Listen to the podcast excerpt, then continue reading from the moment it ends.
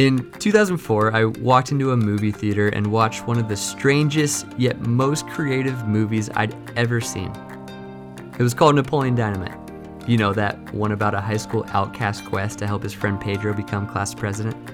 My buddies and I didn't quite know what to make of it as we sat in the theater, but the next afternoon, as we discussed it around our high school lunch table, the genius of the story and the social observations it makes slowly began making sense to our young minds. One example, of course, is Uncle Rico. When Napoleon's grandma experiences an unfortunate ATV accident, Uncle Rico moves in to take care of Napoleon. But it quickly becomes clear that Uncle Rico is probably the one who needs supervision. He's a middle aged man stuck in his glory days when he could throw a football, quote, a quarter mile. And he's so certain that if coach had just put him in in the fourth quarter, they could have been state champs, but it didn't pan out that way. And he's never let it go.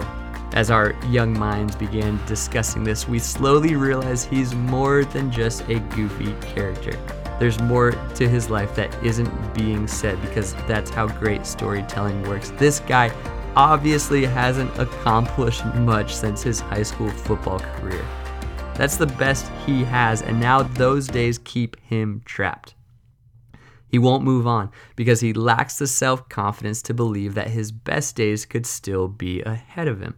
It's genius because, as absurd of a character as he is, we can all relate. I mean, hopefully, we aren't making home videos of us throwing footballs to show the world we still got it, but to some degree, we all live in the past. We all catch ourselves wondering if the good old days are the best we'll ever have, and that is what sign number three is all about.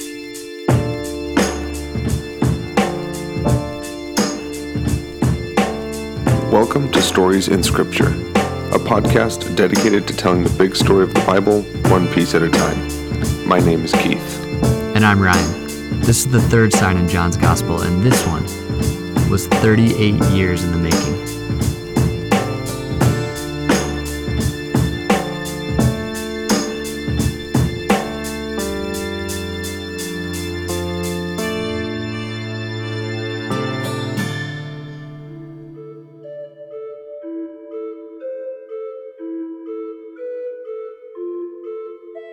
The night sky blankets the city of Ephesus. John finds himself looking at the sky more and more lately. The night sky, especially. He's not sure why, but he feels more productive at night. The memories come more freely, like waking dreams. Something about the stars, maybe. Their sheer multitude reminds him his days are small now, and with that comes the memories. It has been three days since he first summoned the scribe, three days since his old mind and body found the energy to finally tell his story.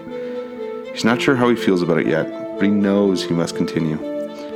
He's beginning to see the shape of it, however slowly. He hasn't thought about these stories in years, let alone told them to anybody. But each day, news of another disciple's passing comes. He knows that if he does not do this now, the stories of Jesus may not be lost forever.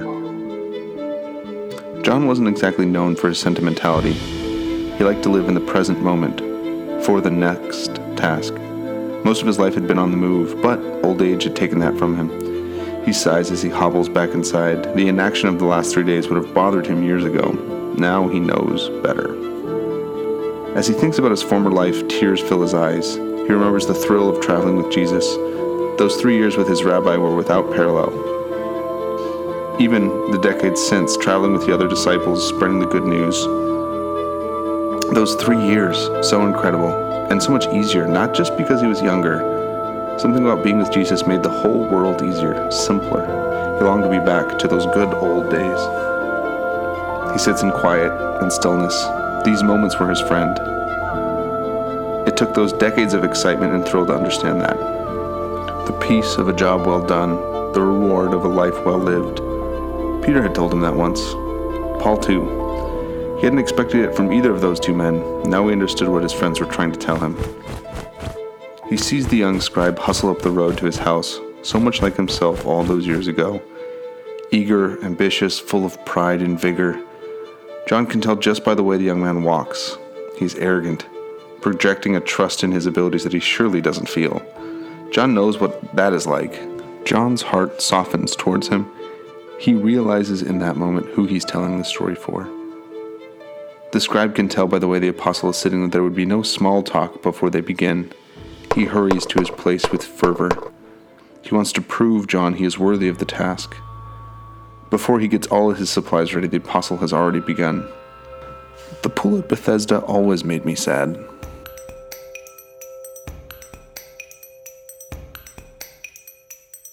This is the story of the third sign Jesus performs. Or, better said, it's the story of the third sign John writes down. Remember, all of these signs are just that signs pointing towards something bigger. These seven signs are building a cumulative case for the thing they're all pointing towards. And this one is really important. At first glance, it appears to be a story about a man and his map, but like all of these signs, it will quickly become clear that there is a lot more going on here. The man in this story has a lot going on just beneath the surface, and Jesus is about to help him work through it all.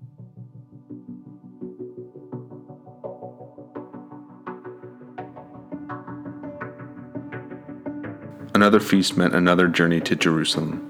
That was the only consistency in their travels. Jerusalem for feasts.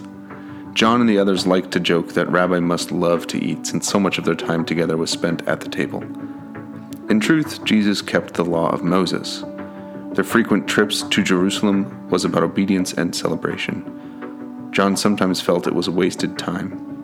They could be doing so much more out in the field. The others loved it, Peter especially. The streets teemed with people. The noise made it hard to chat to the person next to you. It was the Sabbath, so they headed towards the Sheep Gate, a favorite festival spot. John can't remember the last time it was this hot in the city. It was oppressive. His tunic clung to his skin, sweat dripped and ran on his face. The dust from the road coated everything. It was unbearable. Near the gate was a pool. Bethesda.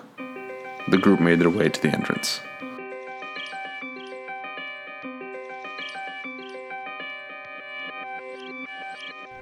The Pool of Bethesda was an interesting place. Everyone in town who was sick or lame would gather there because they believed the pool had healing powers. There was a legend surrounding the pool that went something like this Every once in a while, an angel would come and stir the water. In that moment, the water took on a healing principle. Therefore, the first person to make it to the water inherited those healing principles. Now, we hear that and think, what an odd, superstitious thing to believe. But we're 2,000 years ahead of these people. We've spent those years learning, investigating, testing all sorts of different hypotheses and growing. So let's give them some credit here. At that point in history, that's just where they were as we grow and progress as human beings, we probably should look back on certain things those who came before us believed and see them as primitive. But here's what's fascinating Jesus was so far ahead of his time. As we are about to see while they're all betting on legends to fix symptoms, he's about to ask all the right questions to cut through the weeds and get down to the root of what's really going on.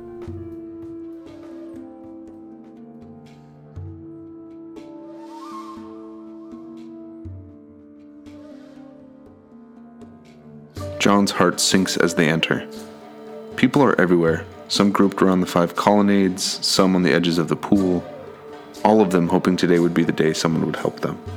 The blind, the paralyzed, the lame, all desperate, gather here. These are the people Jerusalem has left behind, the heirs without life or joy. The disciples follow Rabbi through the labyrinth of people. John looks at them. They all stare at the water, waiting. The water hypnotizes them. For many, it is why they continue to wake each morning, trapped by the hope it is supposed to bring. The rabbi moves with purpose. He seems to be looking for someone in particular. Ahead, near the edge of the pool, John sees an old man avoiding eye contact with Jesus. Rabbi heads straight for him. Those around the man begin to notice. Those who can shift to get a better look. Others eagerly ask those around them to describe what is happening. And something is about to happen. The air fills with life for a moment. This one scene brings up a ton of questions. For one, just how calculated were the rabbi's moves? I mean, he's in a space full of so many people in need. So why did he choose this man? Did he just pick him at random? Was it a special revelation? Or was this man just the oldest and in the most need of help? What about John? Why did he decide to include this story? And while we're at it, why didn't Matthew or Mark or Luke, why tell this story and yet leave out so many others? What was it about the man in his mat that resonated so deeply with John? Good questions are like vehicles. They can move us through the text and help us wrestle through what's really going on. And so, the frustrating yet beautiful truth is that these stories bring up way more questions than answers. And I think that's the point.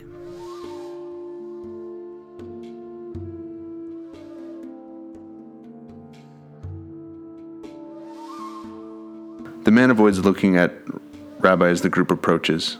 He stares off at one of the roofs of the colonnades. He glances at the others, hoping that the group keeps coming his way, but clearly embarrassed by his desperation.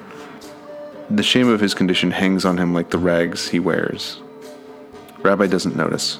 He walks to the man and sits next to him, looking up where the man looks. John and the others are baffled. Even after the months they've been together, Rabbi continues to defy their expectations of him. A few of the disciples look on with disgust. Whether at the man or Rabbi, John isn't sure. John manages to hide his well enough, but his thoughts mirror theirs. Rabbi engages the man in conversation. Something about the way he speaks to people, they often pour their life out to him. This man is no exception. He begins to tell the group his story, heartbreakingly tragic and frustrating at the same time. He's been sitting by the pool for 38 years, victimized first by his paralysis, then by his family, finally by the world. Each sentence gets more and more soaked in pity. Rabbi listens with care. He looks the man in the eye as he speaks. He feels the fullness of the tragedy. But then he interrupts the man with a surprising question, even more shocking than his sitting with the undesirable. Do you want to be healed? Even Peter turns red. The disciple known for speaking before thinking is ashamed by Jesus' question. John shifts his weight. The rest glance sideways at each other. The man, however, continues as if he hasn't heard Rabbi. So Rabbi asks again, softer than before, and placing a hand on the man's arm. Do you want to be healed? Do you want to be healed is a haunting question. The obvious answer is yes, of course, everyone does, but there's more going on here. Think about what being healed would really mean for this guy. See, the question was designed to dig past the surface and get down to what's actually happening. Because if this man gets healed, then he has to give up any excuse he has not to thrive and live a full life. Jesus is asking him if he's willing to embrace the reality that maybe there's hope for his future, because hope for the future means the possibility that maybe he'll fail again. And maybe this time it will be his fault and he won't be able to make any excuses for why he's laying on his mat all day. What if he can finally run but he falls? What if he can finally work but he gets laid off? What if he can finally have a relationship but he gets rejected? Do you want to be healed? Is an awfully big question. Jesus is asking if he is willing to open himself up to the world again with all the good, bad, and ugly that comes with it. And saying yes to that takes a tremendous amount of courage.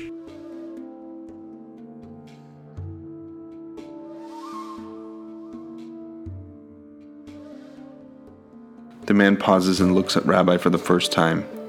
The familiar shame and pain shows behind his eyes.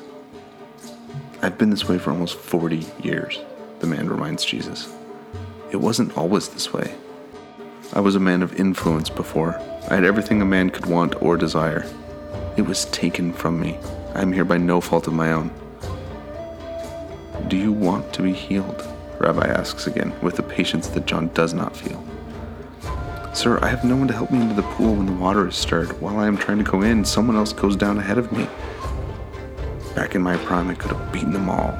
John reads this thought in the man's face and voice. The The wounded pride and shameful need keeps this man from asking for help. He is trapped in the past, not simply in his own body. This man relied on his own strength.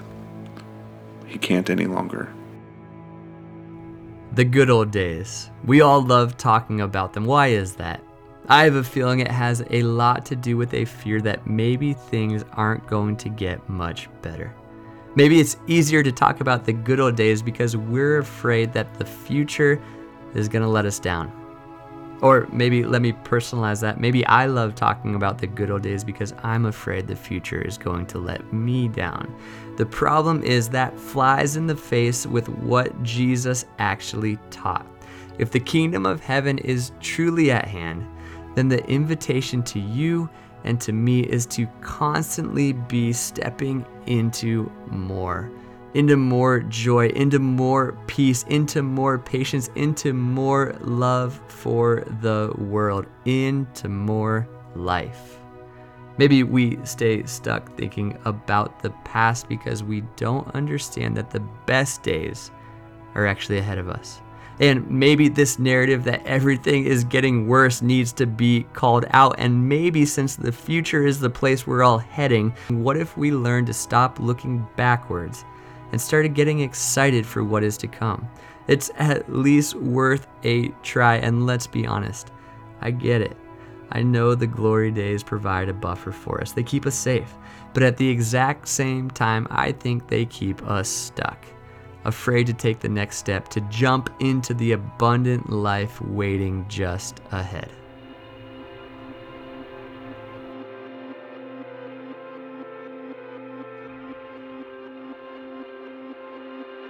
Do you want to be healed? Rabbi asks one last time. Locking eyes with the man, so much contained in that look. Tears fill the eyes of both men. Get up, take your mat, walk. The man looks at him with a mixture of puzzle and disdain. Did he not just hear what I said? It's impossible. I have nothing. I have no one. I don't deserve this. I'm useless to the world. Besides, what would it be like? to simply take up my mat and walk out of here. Where would I go? What would I do? I don't have a life outside of this mat by the pool, and now I'm to give up everything? Ah, suddenly, clarity crosses the man's face. Give up everything. He smiles to himself. I have nothing already. What would I be giving up? I have lived too long in fear. I want to be well. Hesitant, the man looks at his legs. He puts one foot flat on the ground. He looks around in disbelief. He stares at Rabbi. He takes his other leg and lifts it so that he's kneeling. He looks at the disciples, who stare back with wonder. The man stands. For the first time in 38 years, he's standing. He takes a shaky step towards. Where? He suddenly stops and looks around. He's not sure where to go. A crowd is beginning to gather around him. He looks for the rabbi who told him to walk but he and his followers are nowhere to be seen. He turns toward the exit, wondering what life will be like out there.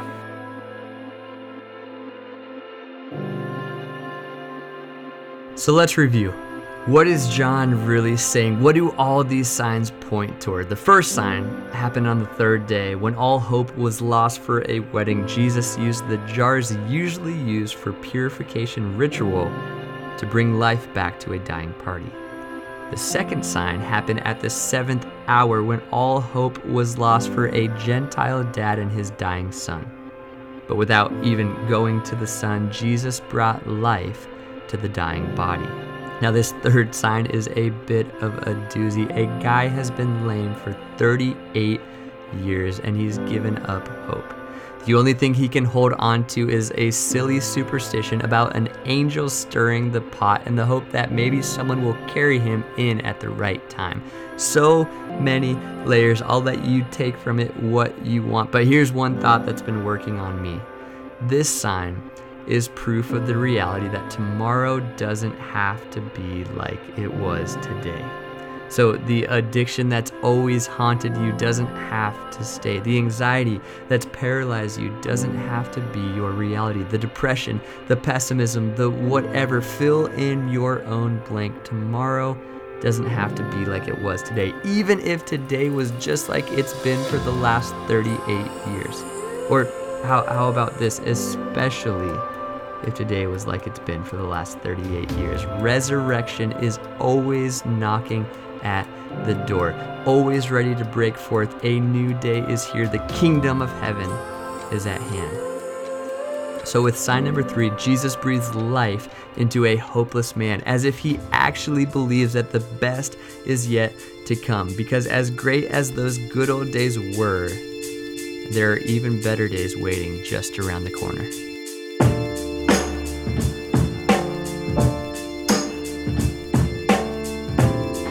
Thank you for listening to this episode of Stories in Scripture. You can learn more about our project at storiesinscripture.com. Follow us on Twitter at SIS Project or follow us on Instagram at Stories in Scripture.